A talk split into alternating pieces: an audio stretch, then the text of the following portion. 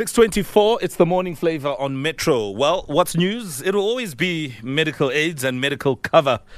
And uh, we've heard so much about the importance of having some sort of cover health wise, medically. And then people talk about uh, medical aids, for example, where you as a member are covered in terms of your costs for hospitalization, whatever treatments you need, medicines, etc. Yes, there are rules within that on how you use it and how much is available, etc. But we that's where we are now. And uh, we look at the public healthcare system, and I suppose there are issues there that have given rise to the space. But what are some of the things that we need to understand about, you know, these covers, and also understanding when you switch between medical aids, for instance, or any other cover, what that means and what you need to be wary of. So, joining us on the line is Dr. Timi Modupe, who is the Senior Clinical Manager at the Council for Medical Schemes. Good morning. Good morning, Mo, and thank you for inviting me. And uh, good morning to your listeners as well. Thanks for making time to speak to us. Can we talk about the differences here between this uh, medical aid and the ins- medical insurance? What, what, what is the difference between those two? Well, a, a, a, a medical aid is um, a, funding mechanism that helps to fund for healthcare costs. Um, these are products that are under the regulatory ambit of the Council for Medical Schemes. Mm. And over the last few years, we've seen the proliferation of, of, of products that are um, regarded as, um, you know, some of the smaller products that are primary healthcare products. And these have been uh, deemed most times not to be adequate in terms of the cover that they provide uh, for their members. And over the last couple of years, the CMS have tried to engage with these products, the, the, the, operators of these products, and try to bring them under its regulatory uh, umbrella so that uh, protection of members are, are, are enshrined in the Medical Schemes Act. Mm-hmm. Can we also talk about this particular story? I mean, Dr. Sindi van um, and I wish her a speedy recovery, and I wish her, you know, well. She's battling away with uh, COVID-related complications, and what what came out was um, a couple of things. The, the, the cost of you know healthcare and getting proper healthcare. I mean, in her case, she needs to be on a ventilator because she's struggling to breathe on her own. I mean, I think it's 150,000 rand a week uh, is what uh, the figure um, put out was by her husband. Um, and then there was also the issue of being in between medical aids, which kind of is partly the reason why she's in this situation now, where you know the husband has had to go out there and sort of crowdfund and raise funds to, to, to take care of her, you know, from that perspective. What do we mean when we talk about being in between medical aids? Well, um, I, I, think these are two, two, a two-pronged questions that mm. you've asked. Mm. So uh, the first part was the issues around um, COVID-19 and, and uh, the, the cost of healthcare provision uh, mm. around that uh, disease. So um, COVID-19 is gazetted uh, by the Minister of Health as a prescribed minimum benefit diagnosis so it then does mean that the cover, the, the, the funding of, of COVID-19 is, is covered in full by all medical schemes, mm. irrespective of the member's option type or plan type. Mm.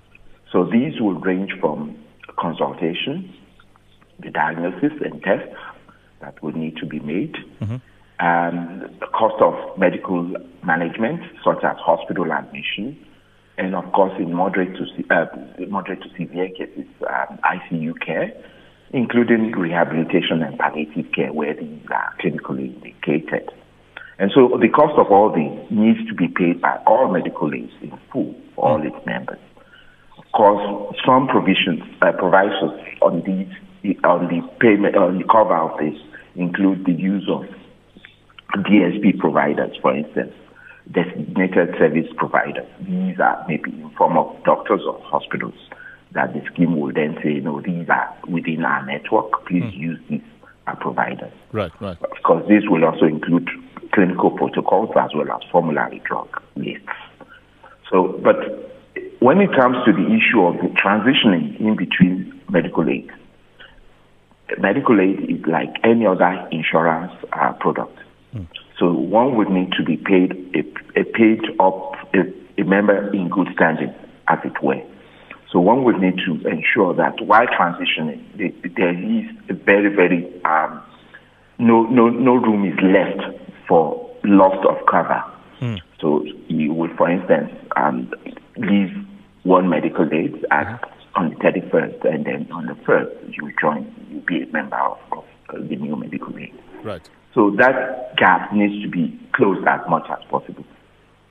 And, and, and I think this is where we are, that we need to encourage members of the public to ensure that very tidy arrangements are made when transitioning between one medical aid to another. Mm-hmm. So, so what would your advice be? Just following from that, um, is it about the timing of when you do it in the month? Can you just wake up mid-month and decide, no, I'm done with this one. I'm going to now find another one, or should I, as, I identify one that speaks to me uh, the most, and then sort of proceed to, to to cancel on this side or start that side? What is your just summarized suggestion?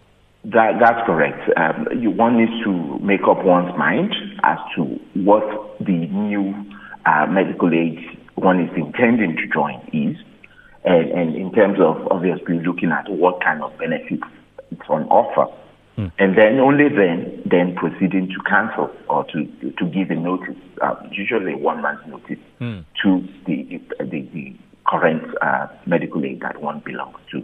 Mm. And, and these arrangements need to be very tight. One needs to speak to both medical aid to make sure that both of them are aware of this um, uh, uh, your intention to switch between medical aid. And of course, membership of a previous medical aid does help ensure that the new medical aid is also uh, completely brought on board as to one's medical history and all of that.